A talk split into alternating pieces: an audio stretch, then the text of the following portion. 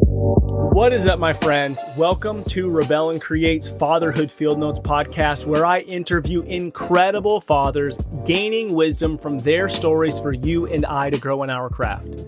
I'm your guide, Ned Shout, father to five kiddos, currently ages 9 to 16, and husband to my rad wife, Sarah, working on our 19th year of marriage. So, yep, I'm in the thick of it, the adventure of fatherhood, and I am working daily to rebel against the low expectations for fathers and create a world where fathers know who they are as they show up for their families. You and I have the greatest opportunity to impact our world through the way we embrace our fatherhood role. I believe the role of the father is to serve, guide, provide, protect, and of course, have fun in the messiness of it all. I am so pumped for you to meet today's guest, Matt Drinkhahn. I love this guy. He is one of the most authentically optimistic human beings I have ever met.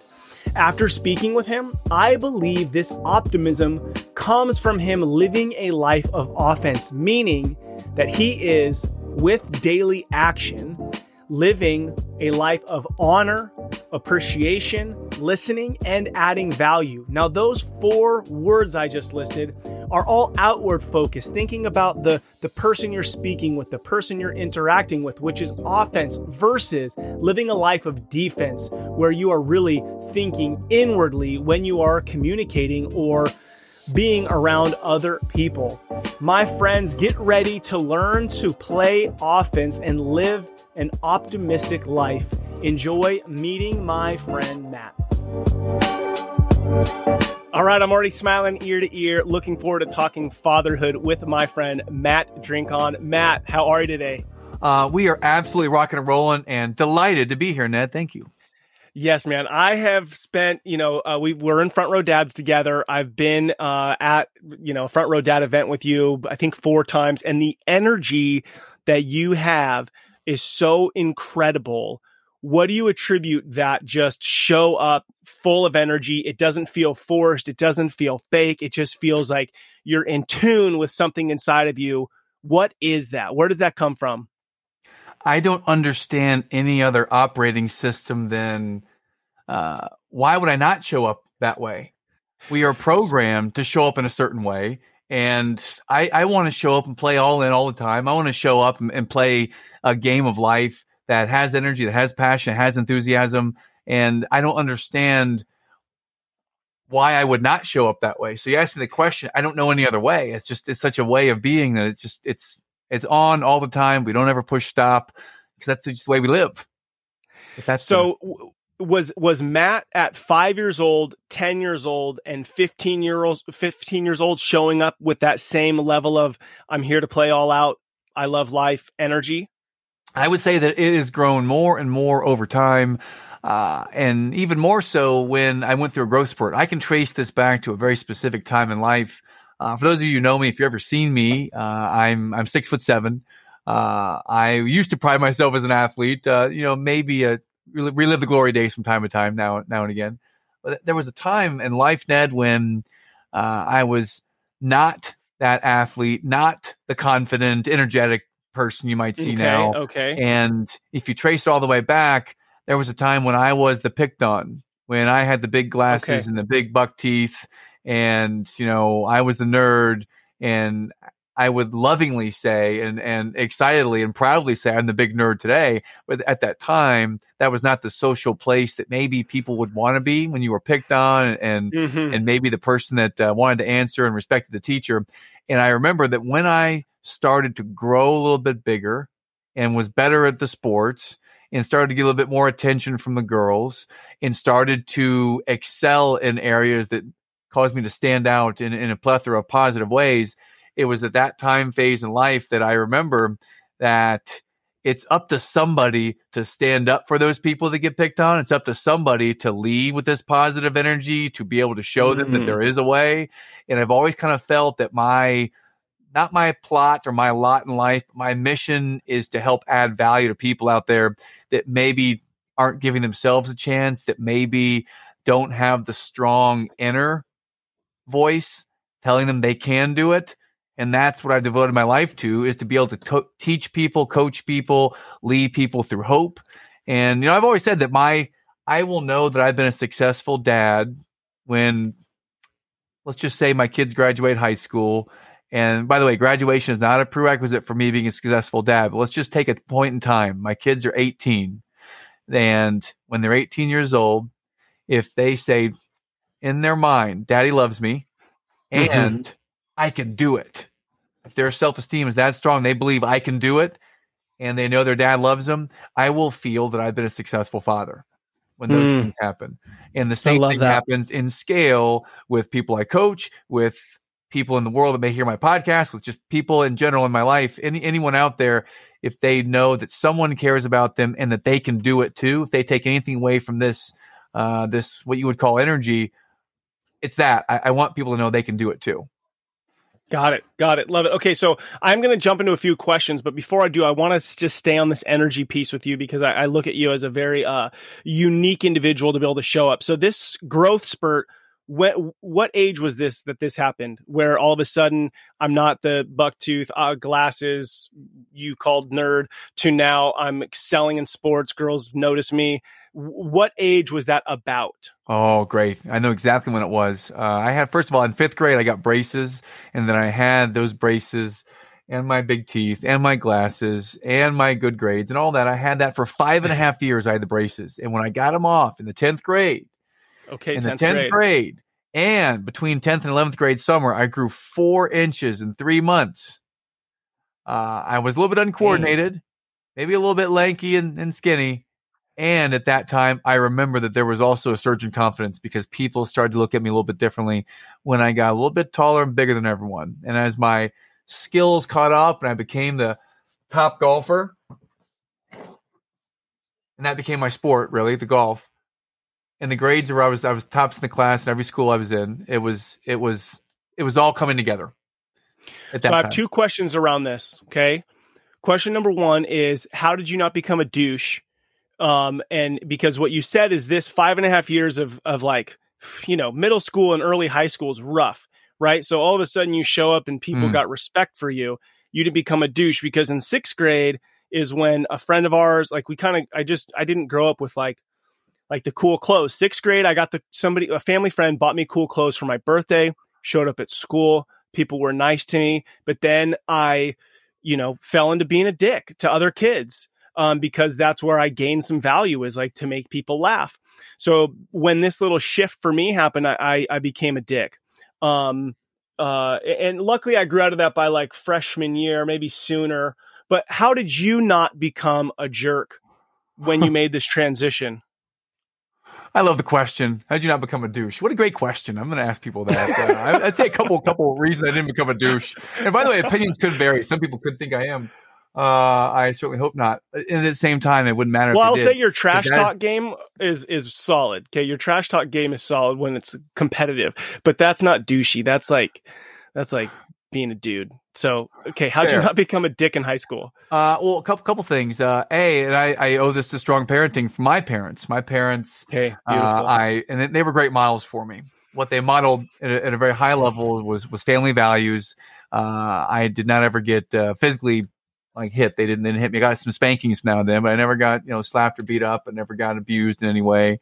Uh, mm-hmm. They never shamed me or guilted me into things. It was always, are you living up to the standard, the Drinkhahn standard? So they raised me on standards and values mm. uh, out of a place of abundance, I would say, rather than a place of fear and, and shame and guilt. And, and that was strong. My mom, you know, English teacher, Southern you know, just very, very sweet, generous, nice to everyone. Never meets a stranger in any room she ever walks into, and is always asking me about uh, how I'm treating others and how that might make them feel.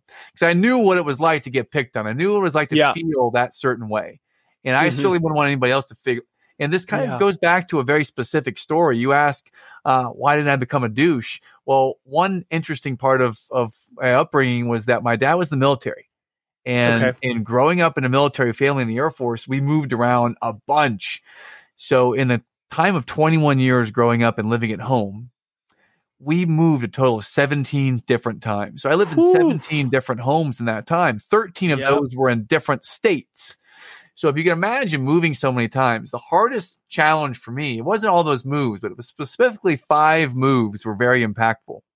And the first of those five moves that was impactful was starting in the seventh grade. And I remember if you ever seen Forrest Gump and you've seen that one episode, uh, that one scene in the bus where he gets on yeah, first day at taken. school and the kid's yeah. like, seats taken. That actually happened to me in seventh oh, grade. Dang. And that was, can I swear? You know, I'm not going to swear. You can do whatever you want. That was fucking hard, man. That was super yeah. hard on seventh grade when I'm there. And Steve, I'm not going to say his last name, uh, but Steve, when I was there in upstate New York and I went to that new um, junior high school, when Steve, when I went to go sit at the table, it looked like it was my kind of table, the basketball players. When uh-huh. Steve said, You can't sit here, that was God very challenging it, for me in seventh yes. grade. That, yes. Dude, that was hard. That was the only time in my entire life I ever actually did sit in the bathroom in a stall for lunch. Because I was just mm. so I don't know, that that was that was a big blow uh, to the self confidence, self esteem. Yeah. Damn. And I went home, uh, supportive parents, went home. So you told your parents. parents about this? Yeah. Yeah. Yeah. Yeah. That's what's, what's the response? Mom was very empathetic because that's her. And dad was like, what are you going to do about it? Mm. You know, and asked me to talk through it with him, and I talked through it with him. What am I going to do about it? Uh, well, I'm not going to go and get into a fight about it because that's not going to help me where I want to be with with grades and sports and the reputation I want uh, in mm. school. I'm, I'm, by the way, I'm gunning for a scholarship here. We're not going to be able to afford to send me to all these schools, and I knew that in advance. So uh, I'm, I'm all about the grades, grades and sports. Girls three years later, but grades and sports, right? so uh, my dad talked me through it, and it became anytime a bully or an adversary comes up, uh, it's okay to stand up for yourself. Don't ever be the person that hits first unless there's a crowd. And if there's a crowd, hit the bully first. This is this is from your dad. That's correct. That's correct. Damn, dude. Like, okay, I just want to say something. Matt, how old are you? I'm 45 now. 45. So, so dude, fatherhood's so freaking critical, bro. Like, I love this moment because the yeah. way your, your body shifted, the way that you're telling me about your father telling you this, and just that statement, if there's a crowd, hit first. If it's a bully, just like I just see seventh grade Matt just soaking this in from his dad. And I think, dude, you're 45 now. We go like, oh, that was when I was a kid. That doesn't matter. It totally matters, dads. Like the way you show up for your sons and daughters, especially middle school and high school, like your kids need you so much. And I just love that, Matt. Like I see it on your face, like, dude, this matters. And your dad was there for you, bro. And now the way you show up in life, huge credit to your parents they gave you yeah. like such great tools. So sorry, man, keep going. I just, dude, I just love how important all this is. It just is so moving to my soul. I, I appreciate you pausing there, uh, and I, am I'm, I'm not going to get emotional about it at this moment. Uh, but I, I, learned so much from Dad. He was my role model, my hero. I, mm. I gained so hmm. much. I gained. Uh, anyone that knows me really well, if you want to know something about me, you know that I. It's I don't believe it's an arrogance. It's a genuine self esteem that was instilled in me by my parents uh, that you can do it. And that was what mm-hmm. that message always was. You can do it. And if you didn't do it this time, then don't ever give up. Uh, just get better. Uh, and if you're not good enough, then you need to own it. You know, so I've I've come from an environment, a culture in my mm. own family where there's never a victim. Uh, you're not a victim ever. Anything that happens in your world, you can own your part in how that happened. So how might you go and make it better? You know, and hmm. that was uh, that was a situation with uh, young Steve. Uh, and by the way, the way that played out, the way that played yeah. out uh, is that all the people around him uh, ended up actually becoming my friends, and I never really had a relationship with that person specifically. by the way, I was only in that school for one semester, anyways, before I went to a new school in eighth grade with a whole new set of challenges and opportunities. Uh, but I would say that that was it. That was it, man. That was that was that was dad training that that, that came in uh, with a, with a strong self esteem uh, from the very beginning because he talked with me through these things uh, and you know empowered me to to think through them. You know, but not not back away, not blame others, but to own everything I could in every situation I could. And that was to me what I aspire to do as a dad. And if we go right into it, I've heard a bunch of your episodes. I love this podcast. My role as a father is hmm. to model for my kids one how to live our standards, how to live and, and behave to our standards that we set as Drinkhahns. That's number one. My role as a father to three daughters mm-hmm. is to model for them how a man should treat you. Because, you know, with, with my daughters and and they're going to be just like me. And when I say that, uh, I don't mean like big noses and six foot seven. I mean they are going to be athletic. They're already all of them are super smart. They're going to be tall. Uh, they're going to look like their mom, thank God, and she's hot. So they're going to be hot, tall, and smart. And uh, they're probably going to be very strong entrepreneurs by the time they even get to college if they go. Uh, so they're going to be a catch. So I want to model for them how to be a strong, uh, you know, how to be a strong woman, how to accept men and men or women or whoever they they end up with, uh, how others should treat you and what you should tolerate or not tolerate from others. I want to model that mm. for them, right? So those mm. are those are a couple things about fatherhood uh, that are important to me that I uh, show them by example. Oh, dude, so much. So uh, I'm going to go into like my my stuff in a second, but I just want to pause here and go. The way that you just shared the last ten minutes. Um, is such a testament to the father you had and like this generate and mom but this like you're passing that down and then you're passing that down. So dads, if you're listening right now and you didn't get that, the importance for you to to take what you're hearing and and and learn and grow um and then pass that to your kids, like your kids are going to show up in life differently and then their kids will show up in life differently. And I'll just say like so so so Matt, Matt and I are both in this group called Front Row Dads, and it's family men with businesses, not businessmen with families.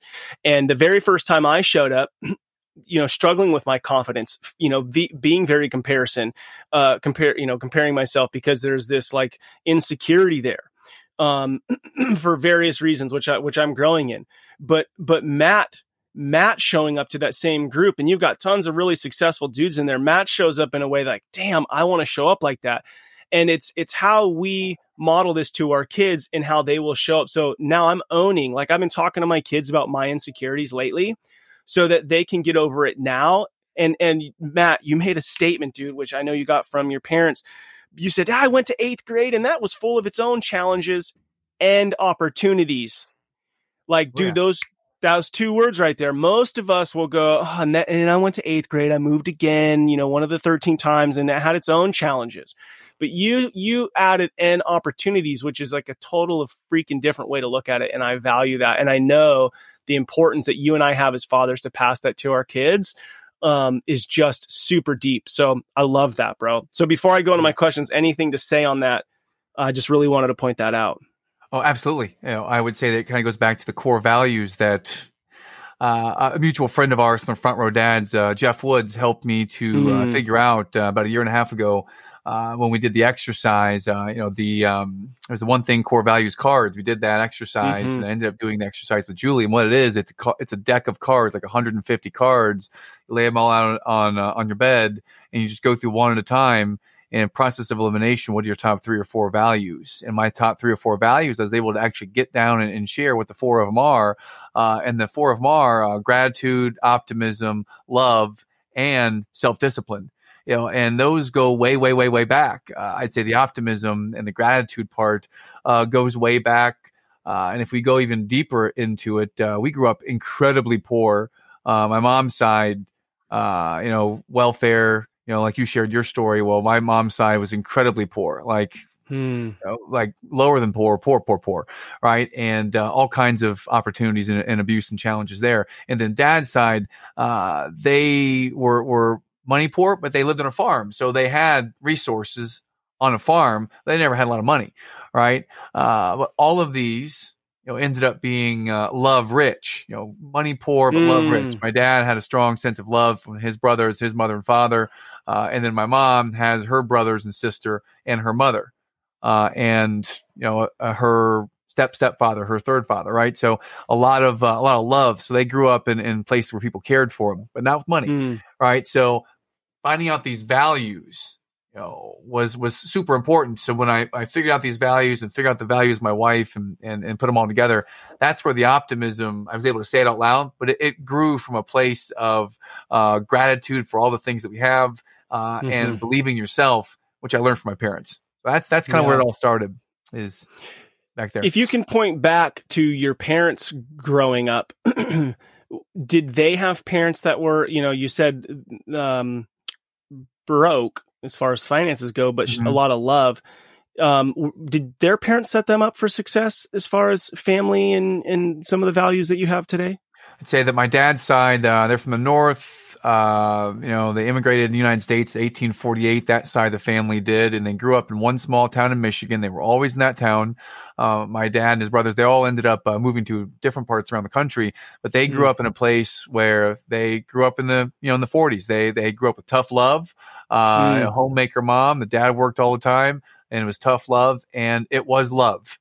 Uh, mm-hmm. You know, they they didn't get uh, you know didn't get hit or verbally abused. They did get an earful though when they didn't do what they're supposed to do. So it's yeah. tough love, like you saw there.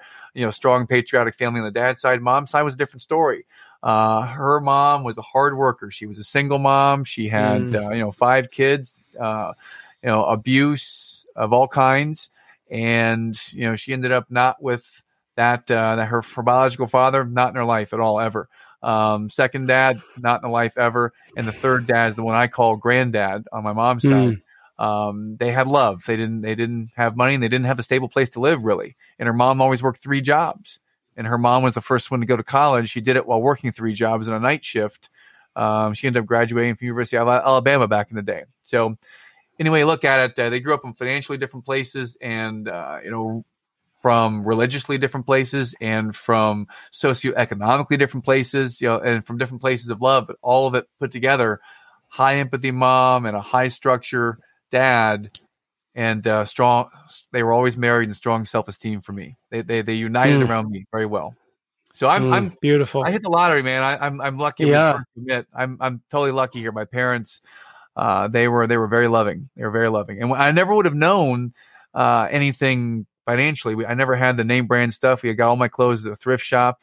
Uh, you know, and I would say that uh, what we valued was treating people right, kindness, uh, the optimism, and seeing the positive in the moment, and uh, you know, do the best that you possibly can with great work ethic. And those are the things that they taught me most importantly, and my values have evolved since then.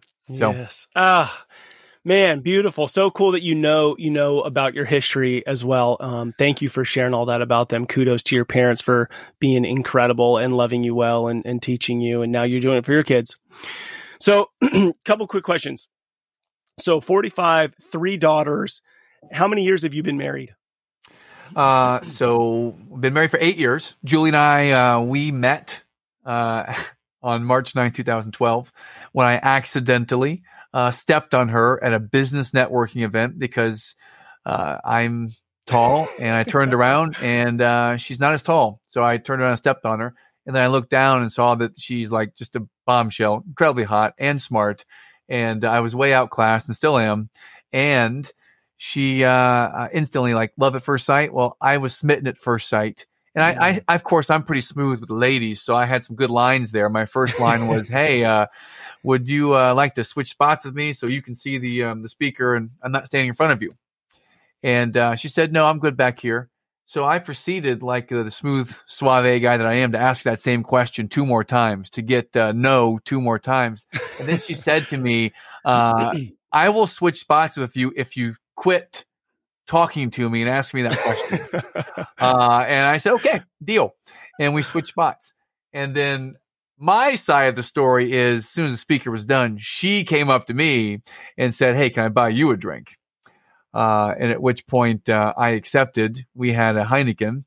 And then, um, you know, the rest is history because uh, after that uh. point, uh, we were together for most of the time since then. So mm. here we mm. are. Eight years Love married. it. Love it. Eight years married. That's killer, man. Um, all right, real quick in 30 seconds or less, what is it that you do for a living? Great question. I would say that I help leaders think through the questions they ask themselves and then take action on them. Mm. Now, I, hmm. the the cheesy response: I'm an executive business coach. Uh, my quirky response might be that I coach highly functioning workaholics and recovering perfectionists to keep things simple in their business. Uh, Basically, I just help ah. people ask questions and then hold them accountable to take an action. And as a result of that, people um, they retain their teams a lot more and they grow their businesses and everyone's happy. And uh, I got a thriving coaching business, but that's that's it. Yeah, man. I, I, was just on your podcast and, and people can hear it in your voice is is your optimism. You've used the word you've used the word a few times. Um, but what I really value about what I what I hear from you, what I see, is this optimism, um, and and probably grace, but tons of action. Right? I'm not going to fluff you and make you feel all warm and cozy for not showing up and doing your effing job. Like you said you were going to do this, do it. We both know you can, so let's let's make this happen. And so I love that about you, that combination of of optimism packed with action. Right? Cuz sometimes mm. you'll be like the the optimist who's just like, "Oh, everything's so great all the time." but nothing happens, right? It's just all kind of like unicorns and rainbows. And what I sense from you is that the people that you work with take massive action um, because this formula you've created, uh, and it's your personality, right? It's just who you are. Like when I asked you at the beginning, how do you show up like this? You're like, I, I, don't like you're asking me how I breathe, right? Yeah. It's just what I do. Yeah. So, dude, kudos to what you're doing in your podcast. The way that you are helping people to think through um, life is, is truly incredible. So, kudos to that because I know you're making big impact with that. Um, Thanks, brother. Appreciate I have you. a new, yeah, man. I have a new question, and I want to ask that I want to ask you. When did you fall in love with fatherhood? Think back to you know when you had your girls at what point did you fall in love with fatherhood with the adventure of fatherhood i can tell you an exact moment where something happened uh, i remember mm. that up until uh, may 4th 2015 i had cried i think two two times in my life and that doesn't count uh, being a little kid uh, mm-hmm, when mm-hmm. everyone cries when a little baby uh, but the two times I remember crying were number one when my dad's mom passed away. Mm. He came back from the war. He was overseas at that time, and he came back for the funeral, and I saw him cry. So I cried at her funeral. And then when he died, okay, I cried.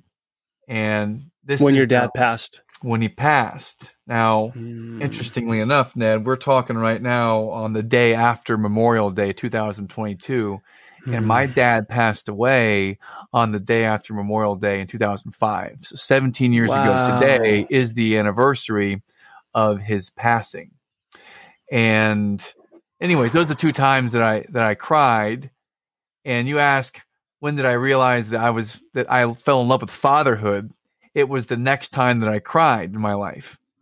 Hmm. Um, and I don't mean when I watch the movie Rudy and saw him make a tackle at the end because that's a yeah. different kind of cry. uh, I mean, when I cried out of pure, uncontrollable, unexplainable emotion that was just overpowering, and that was the moment that Lily was born uh, on May 4th, 2015. When we just had that 23 and a half hour labor. Thank you, Julie. You are amazing and I love you. And oh my God, I'm so in awe of you. After 23 and a half hours of labor, we had uh, Lily. And the moment that she was born in the world, I literally could not speak and started mm. to hmm. cry. Uh, and I, I, it happened again with Lucy, year and a half later, and it happened again with Caroline. Uh, and uh, just those those moments, those are the times that I cried, and those are the times the emotion was so uh, so amazing that I just I did not know how to respond. I knew at that moment that maybe some things that I had done in my life that uh, let's just say, for example, like smoking cigarettes. Uh, there was a time in life that uh, you know I would go out on a Friday and Saturday night and, and have a few drinks, and maybe at that time, under the influence of a couple drinks, smoke. Uh, yeah. I knew at that time that my kids aren't ever going to see me smoke. Uh, I'm not. I'm a non-smoker. Hmm. Uh, I knew at that time that happened. I knew at that time uh, that there was not going to be any drinking and driving. I knew at that time there was not going to be anything that they'd ever see me hit uh, any person unless it was totally out of self defense. I, I, knew at mm-hmm. that time that certain things that happened in life uh, that I'm now a grown up in my mind. There's there's no going back now. I'm in the game. Mm. Totally different mindset shift. It's like life before marriage is one thing, life before kids uh, is another thing, and now life with a wife and kids. There's a whole new standard that I owe it to them to show up as the best me that I can possibly be forever. And there's no day off and there's no breaks. And if I do F up, patience and grace for myself. That's a big part of it. Right? Mm-hmm. We've got to have some patience and grace for ourselves for ourselves sometimes. Uh, because we try to maintain and sometimes we just aren't perfect, and sometimes we give in, and that's that's okay. We gotta have patience and grace for ourselves. But I knew at that moment when I cried when my kids were born that there was a new standard. I was already on a high standard. Well, now yeah, I'm sure uh, that standard is is is way up here in the stratosphere. You know, and if I may transition, uh, why I'm in the front row dads, you know, and I always want to trumpet the the front row dads as much as I can because I love this group. Yeah, it's, it's, really it's empowered me to to evolve. When I joined the front row dads, we have the name. We are family men with businesses. How many times did I slip up three years ago when I joined and said, "I'm a businessman with a family"? Oh, mm. wait a second. I'm a family man with a business because I knew one speed in business, and it was go, and it was go all the time and it was whenever I'm done working, that's when other stuff happens in life. And how many times as a parent, as a dad, do we wake up, we go and we focus on our job, we get home, and whatever's left in the tank, that's what they get. Yeah. And that is unacceptable. You know, mm. and that's when the patience and grace has to happen for Matt, myself, and for any of your listeners, because this is this is the place where it's taken me having to learn over and over and over again, Ned, that I have I have failed over and over and over again. But true failure is only when you quit and you don't start trying. You know, so I continue to try and continue to improve and improve and improve to the point where now in the morning the kids get priority. Of now uh, I start my day mm. two and a half hours later. My work day now starts two and a half hours later than it used to start. My workday now ends a few hours sooner than it used to end. Now I don't work ever on Saturdays and Sundays. You know there are so many things that took time to to work into as i shifted the mindset. It truly is a family man with a business now and the priorities and the calendar reflect that thanks to a lot of coaching and feedback from our brothers in the uh, front row dads.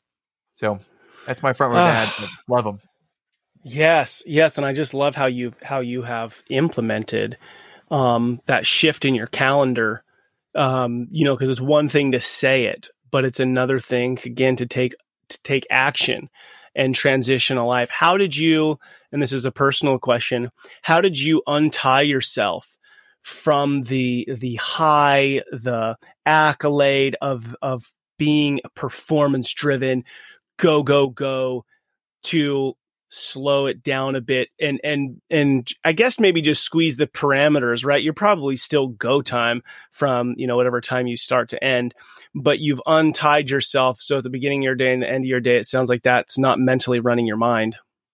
Right. It's wow. Uh, where do we start with this one?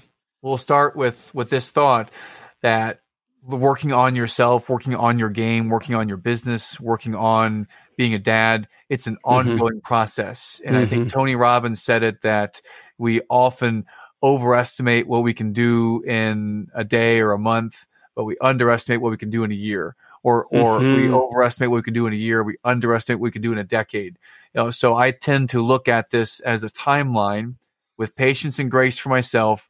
I get a little bit better each and every single day. And because I view it as a timeline and not just immediate instant gratification, I'm willing to put in the reps and put in the work, knowing mm-hmm. that over mm-hmm. time, with consistent uh, work every day, I'm going to improve at something when I put my attention and energy into it. Example, you know, Jim Rohn said many times, uh, it's not, uh, you know, an apple a day keeps the doctor away. You, you, can't eat 365 apples on December 31st and be healthy. You've got to eat that apple every day. And it's not a chocolate yeah. bar a day.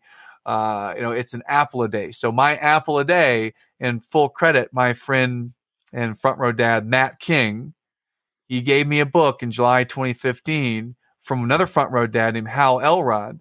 And the book was The Miracle Morning. And starting yeah. at or around July 22nd in 2015, I've started to practice the miracle morning. And I've done that practice over 98% of the days since that late July 2015 date. And that includes every single morning journaling. And by the way, you've helped out a tremendous amount with your journaling advice. Mm, thank uh, you. The, one of the retreats we had in Texas some time ago, amazing, right? So journaling every morning and reading every morning. You know, so you ask, how do you do that? I'd say compartmentalizing it, you know, being able to set boundaries around it. My wife turned me on to Ryan Holiday's book, The Obstacle is the Way and Ego is mm. the Enemy. Hmm. So that stoic philosophy that I hear teased out through him and Tim Ferriss. Uh, I'm, I'm a big fan of that stoicism and big fan of patience and grace for self. You know, I'm betting on myself over the long term. And I know that when I simply take one action every single day, for me, it's a miracle morning. It's about 60 to 90 minutes every morning. I know that that is what has contributed so much to me being able to make the shift from go all the time and work to now all the time family and work gets what's left. And when I say gets what's left, there's plenty in the tank because yeah, yeah. everything that we've constructed around to, to make sure that we're good at the family. There's yes. no there's no substitute for being great at work. You know, I've got to be even greater at the family. And to do that, you know, it's it's Wim Hof and Iceman breathing and cold showers, all that fun stuff. You know, it's it's exercise, it's accountability groups like the Front Row Dads, uh, like the Tribe of Investors with Justin Donald and Eric Van Horn. Mm-hmm, mm-hmm. You know, it's being able to be a part of accountability support groups that really keep me going. My Front Row Dads band, you know, Ali Jafari and Matt Sprang and Nick Hemmert they're amazing. Uh, I'm in a part of the exchange community with Jon Berghoff and Jeremy Reisig and, and Adair Cates. That group is amazing. All of these are my teachers, my accountability partners, you know, that keep me on track. Right. Oh man. So I have a I have a question for you, and then I want to point something out. So you said I I do it 98 percent of the time. Is that just like an estimate, or do you track this? Of course, I track it. I'm, I'm kind of a statistical nerd, so uh, I've been tracking it, you know, for the past okay. almost seven years. Yeah. Yeah, bro. So here's what I want to say. Like, I think when people hear conversations like this sometimes, or they're like, oh, Miracle Morning, or oh, this guy, it must be nice. He designed his life this way. Like, whatever BS whoever's listening to this is like stating in their head so that they don't have to show up and do the work. Like, I have a dashboard that you would look at and think I'm a crazy person uh, I have a dashboard in Excel, Google Sheets, and I track every freaking thing you could probably think of. I track it because I want to know where I'm improving and where I'm not. Like if, if I say I'm a really great dad to Brooklyn and I go back, I could tell you like how much intentional time I spent with her last month. And so I bring this up not to say, oh, wow, that's intense or how whatever you think I'm a lunatic or you like it. I'm bringing it up because the way you hear Matt talk, it's, it's like, it's not just this I read a book and it's kind of smoke and mirrors and I got lucky. It's I do the work every freaking day and and there are a lot of days I like he said I may fail, but I have grace for myself and it's not a failure if I didn't learn from it. And so I just wrote for Matt on my my notes here, learn action, learn action, learn action and you do that over and over and over and you track it like you whatever metrics you want to track, you track it and if you track dude, if you track crazy stuff like how good is the sex with your wife? And, and how are you showing up for her? How many dates did you take her on? Uh, 10.1 you know, like, on a 10.0 scale. And yes, often. See, and that's why I'm so young. That's what I'm talking. Yes, it's like guys don't realize the things that you can track. If you're paying attention to this, it will grow. It will get better. And that's the stuff that Matt and I are doing. And that's what a lot of people you hear that are, are having this sort of sense of self and growth and whatever. They're doing work at 5 a.m. or 10 p.m. at night that you wouldn't think they're doing. Like a lot of times we glorify the the big victories, but there's a lot of dominoes every day. So, dude, I just you said 98%, and I'm like, I know this guy tracks this, so might as well talk about it. Um, anything you want to say? We could talk forever before I, I move on to my next question.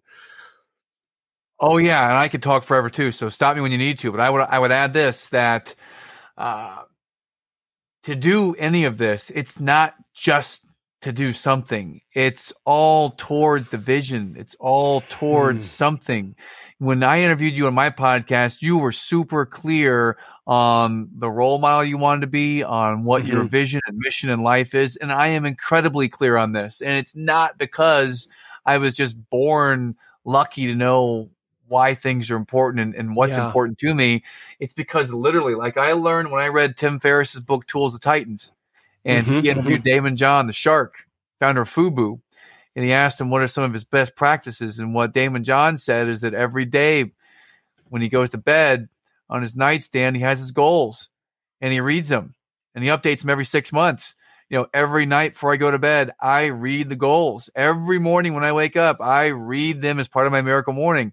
Uh, and if there were any one tiny tweak to my routine that really empowered me to take my game to the next level, it was being hyper clear and focused on what matters most and understanding why that matters to me. And I get that every day by reading it.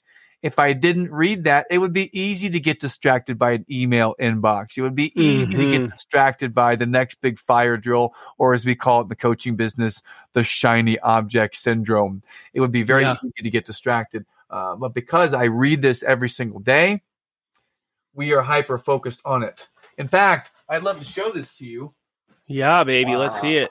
This is uh this is I know this is a fatherhood podcast, but I'll tell you what, Dude, one thing about life. being a great dad for my daughters is I want to uh, model for them how men should treat them, mm, what they should mm. tolerate from men, and what they should not tolerate. So I don't think there's any better way to do that than to uh, do this by living it with my wife Julie. So I have here on the screen, I have my marriage affirmation.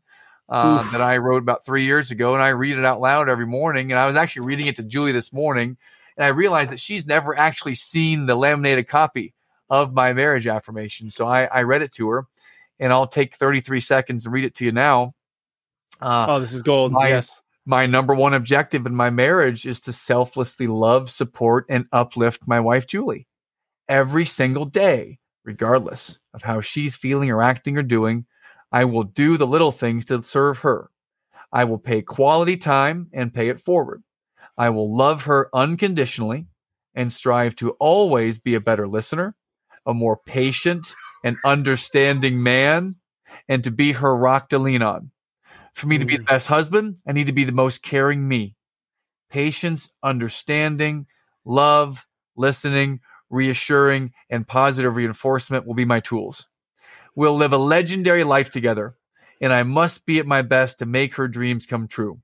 I'll work mm. hard, I'll pay attention, I'll offer support, and I'll do it all because I love her. That's the marriage affirmation I wrote three years ago after I read Hal's book with Brandy and Lance Salazar, The Miracle Morning for Couples. And uh, it's something I read every morning. So I'm committed to her, even when she shows up the way that I don't know if this has ever happened to you, Ned. Sometimes uh, my wife can just show up in a way that is uh, I might I might misunderstand her to put it. um, I'm like, okay, like your your your brain's working fast to think of the right words to say right here. she might show up in a way that uh, is confusing to me, or that might not make sense to me, and that's okay. That's totally yeah. okay. I have patience and love towards that. Oh my god! I love. She just showed up at home, and she's actually I didn't know she was home. She just showed up. She's over there looking at me right now. Oh, she's like she's she's she's got the look, always looking, always judging. Look at the baby. Look at the baby. Um, that was a little, little, little scene from old school. But yeah, she's um, yeah, she's amazing. I love her, and yeah, she's amazing. Mm. Best thing ever happened to me. Mm. Matt, dude, such gold, man. Such gold what you're sharing. And and dudes, if you're listening to this right now and this is like somewhat foreign to you, uh, w- somebody asked me recently, Matt, they're like, "Why do you even write goals down? Aren't you disappointed at the end of the year when you don't like reach them?" And I and I said no. Like the only way I know which way I'm headed is if I have a goal. The goal isn't necessarily about reaching it every time because a lot of times on my way to the goal, I learned something and the goal shifted or grew or changed. So, you know, I just want to encourage you dudes like oh, I don't know how to write an affirmation. Just write something down about how you want to love your wife. Well, I don't really know what a goal would be. Just write something down and take some action towards it. It's probably going to shift. Like the, the things that Matt's talking about is years, days, years, months, you know, decades of working towards this. And, and what you hear today is, is many years of building upon this mindset. And all of us have what it takes. We have what it takes. And that's, dude, if you were put in a family with a wife and kids, you you have the tools. Mm-hmm. You might need to sharpen them. Mm-hmm. You might need to go gain a few more skills, but you have what it takes to be mm-hmm. speaking with clarity the way that Matt is. But the only way it happens is if you go after it. And the world is in desperate need of fathers who are leading. Ah, and mm-hmm. it it matters because like my son's gonna get married one day, and and and the way that Matt's raising his daughters, I would want my son to marry his daughters, right? So it matters the and then Matt's got to look at the way I'm raising Brody and go, is that the kind of man that I would want to marry my daughter? So it matters a great deal to Matt how I'm showing up as a father for our kids to have great success down the road. it's like the the way we show up is is having huge impact on our generations. Um, Matt, dude, this is big time, man. I love this conversation. I'm going to shift into something. You know, this podcast is called it's it's Fatherhood Field Notes, and you're doing it. I mean, dude, reading your affirmation of how you love your wife, and oh, just talk about such like personal things. The moment you cried when your daughters were born, like it's, it's I just one of the greatest I just got to bring up is you seeing your father cry and it moving you like that connection is rich bro so rich yeah so the mantra behind this podcast is rebel and create right like as a man i am a warrior i want to go fight i want to fight for something so when you think about this, what are you rebelling against? What is your fight against? And then out of that, not just to tear something down, but what do you want to create out of that? So what are you rebelling against? And what do you hope to create out of that rebellion? I'm rebelling, and, and I'm, thank you for sharing this question. I've been thinking about this one in advance, and and what I'm rebelling against is the status quo that you have to accept things the way they are. Hmm. I'm rebelling against you know the victimhood mentality. I'm rebelling against anything and everything that says that you cannot change it. You are uh, your past. You are you know your environment. No i don't believe that. I believe you can create an exciting and glorious future any way you darn well choose to. Hmm. uh, it does take believing in yourself. It does take having some action around it. You know, and if anyone is hearing this and feeling like man this is this sounds great and that sounds perfect and it's easy for them to do it that guy sounds like man he's it's really easy for him let me give you an example of you know my humanity and the challenges for me. There was a time five years ago uh, when I was working just like I am right now. I was talking to someone over uh, a Zoom interview, and you know I would hear a baby in the background crying, my newborn. And there was a time when I would mute and I would yell uh, to stop, stop crying, like like me yelling at a newborn child is going to convince that child to stop yelling. It didn't stop crying. It didn't make any sense mm-hmm. at the mm-hmm. time. Uh, and so I was a yeller. I wasn't a shamer. I wasn't a hitter. Uh, you know, I was a yeller. And I think that one of the greatest um, opportunities for grace with myself, and if there's a point where I might break down and be emotional about it, it's there was an 18 month period where I, I yelled. And for some of us, there may be a much longer period we've had, uh, you know, a deficiency or a flaw or something that we may be ashamed of. Well, you know what? Mm. There's no better time than now to own that you know, we're mm-hmm. human and we had some challenges and we can make one step at a time, one day at a time, progress towards the desired life, towards the ideal way of doing it uh, by coming to terms with it. So I came to terms with it. I'm a yeller and I decided that I want to live in a yell free home. And hmm. it took me about three and a half years of practice. And we're not perfect. And right now, if I had a child that ran the street, then by the way, I would yell the top of my lungs, get out of the street. right.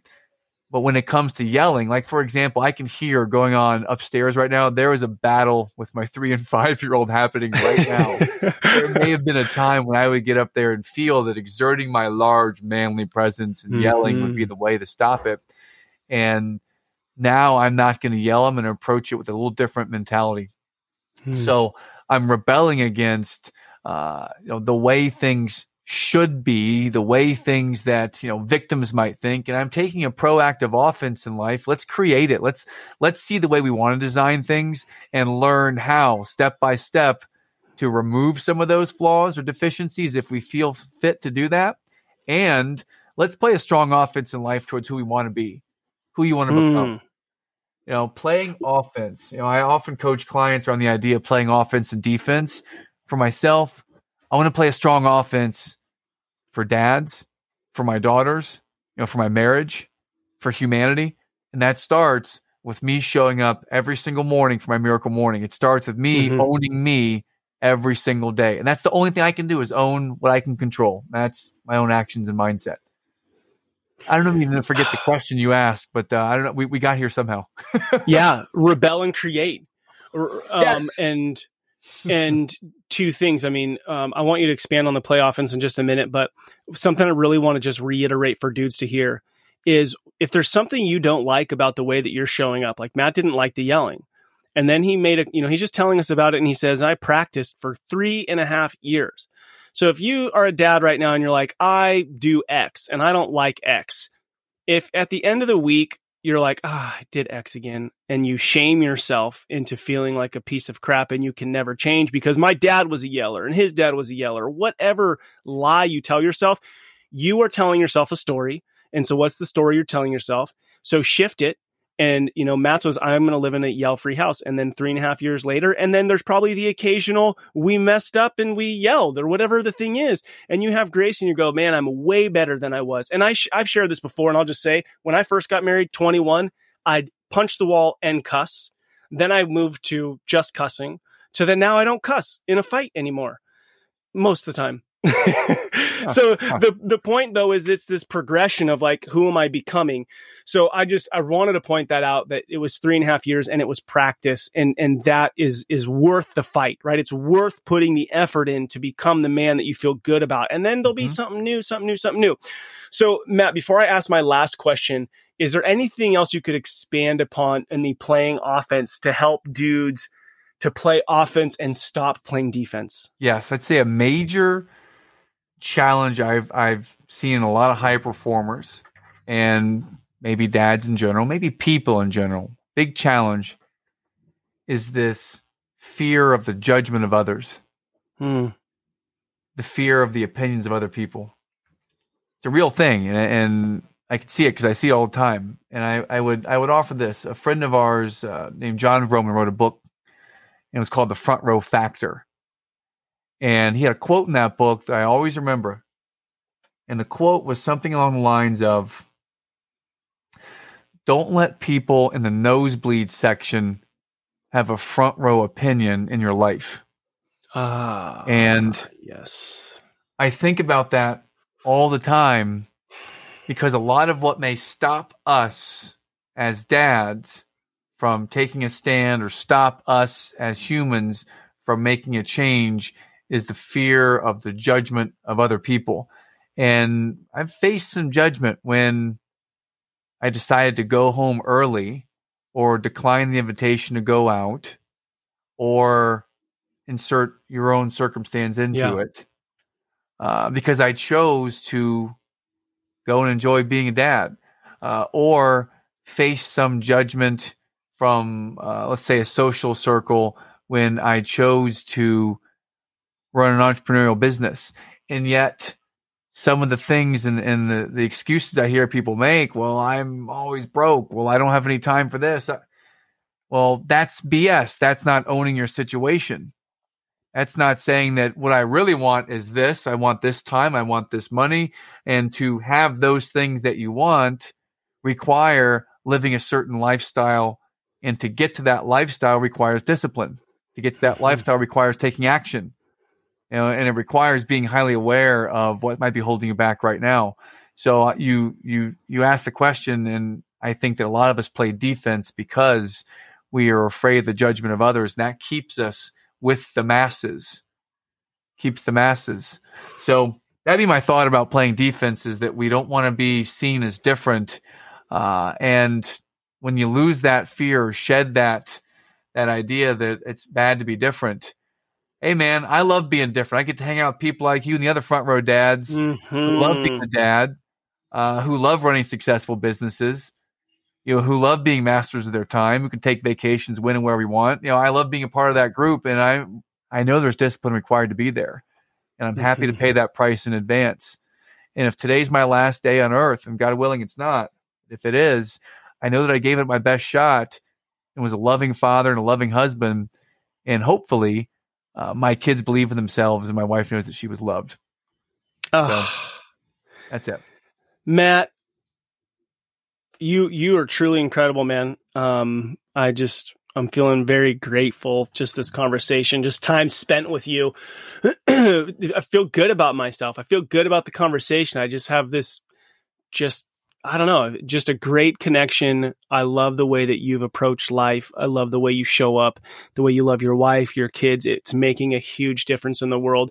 Even if you weren't doing your podcast and you weren't a coach, you were you were, you know, whatever you were doing, I know that you'd be having massive impact on people just by showing up every day. So keep being yourself, man. Keep keep loving your wife and kids the way that you are. It's truly incredible. Um, what you're doing and the way you're doing it. So uh, much Thank appreciation. You, I, I, appreciate you and, and, and, shout out to you. I would say that you are one of those people that when I'm around you, when I look at you, when I experience what it's like to be your friend and be around you at retreats or whenever I'm around you, you are what I would call an energy enhancer. You know, mm. there's energy enhancers and there's energy vampires, you know, and we all know what a vampire is the person that just sucks mm-hmm. the life out of you and you don't want to be around that person. Uh, and then there's energy enhancers, people that when you're around them, you always feel a little bit better about yourself. Can't wait to be around them. That you you always smile when you're around them, and you are 100% one of those people. You know, you're one of my people, the people that mm. you know you you pour into people and you pour into your values. You know, and it just so happens that we have I similar values that. around being. You're welcome, man, because I love you, man. You're you're a great influence on me. So I think it's kind of that circle uh, circle of life or that karma when you selectively choose the people that you want to be around after seeking a lot and finding a lot of people. Yeah. You're one of the people that I want to be around because I get a lot of energy mm. from you.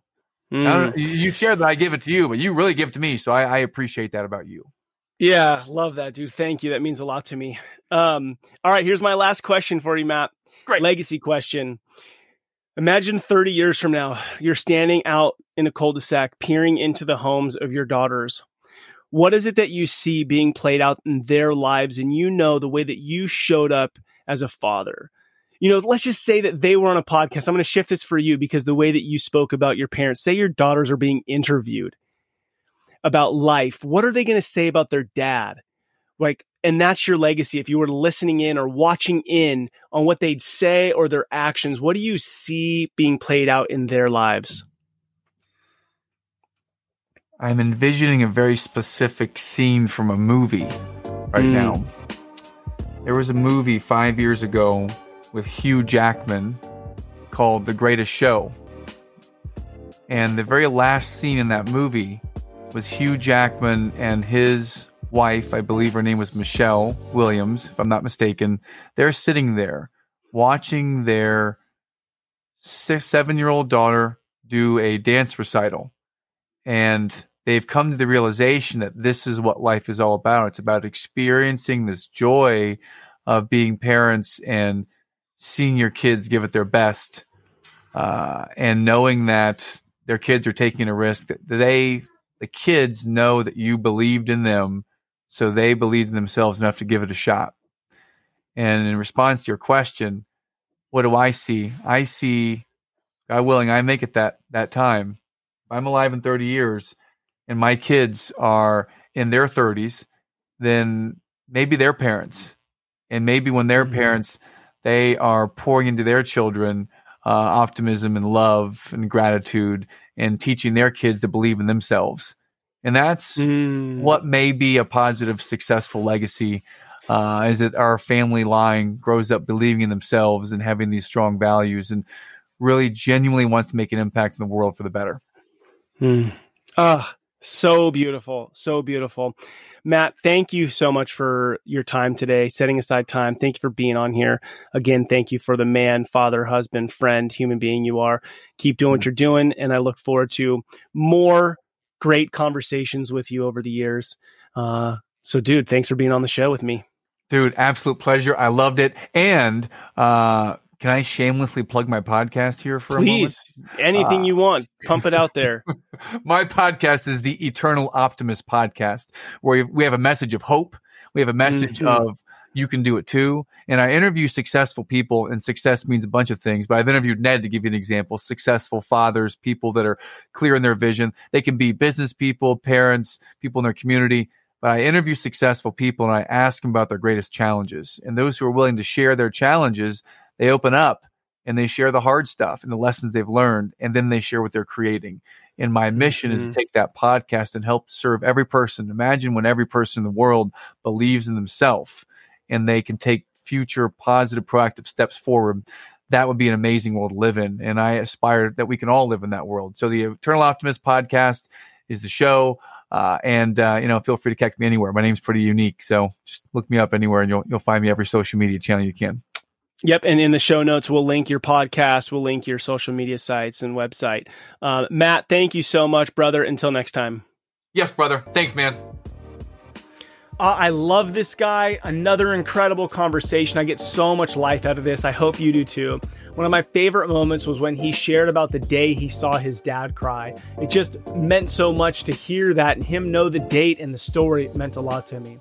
My friends, Matt lives a life of confidence because he has done the work to know who he is and what his core values are, and then he lives out of those. He has clarity on what his life is going to look like, what his day is going to look like, because he's taken the time to think, who am I and what are the values that matter to me? And then he takes daily action around those.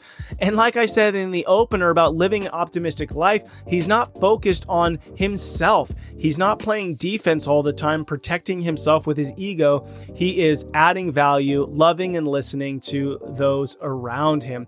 I know I want this, and I'm sure you want that too. So let's learn to live a life of optimism like Matt through focusing on adding value, loving, listening to those around us versus regularly, constantly living a life of defense from a place of protection and inward focus. Uh, my friends, I want to say an enormous thank you uh, for helping to fund, promote the Adventure of Fatherhood children's book. We funded it around Father's Day. I'm still just on cloud nine thinking about it. Everyone coming together, supporting, bringing this thing to life. It is going to change the world. If you don't know what I'm talking about, you can go to adventurefatherhood.com. We're putting out a children's book that is going to do massive, massive things. The book will be out January, February 2023, uh, but you could still pre order copies. We've already uh, had over 600 pre orders, which is so amazing. Thank you to all you dads out there listening to Rebel and Creates Fatherhood. Field Notes podcast. What you do matters. Don't be like everybody else. Be yourself. That is who your kids, spouse, and community needs. This is your guide, Ned Shout. Together, let's rebel against the view that fatherhood has little impact and create lives engaged in mastering the craft of fatherhood. If you have a question about fatherhood, something you'd like to hear me talk about on here, a great guest idea, shoot me an email, ned at rebelandcreate.com. Please write a review if you haven't already. Go follow us on Instagram, Facebook. Stay in tune with what we're up to. And I look forward to hanging out with you next time.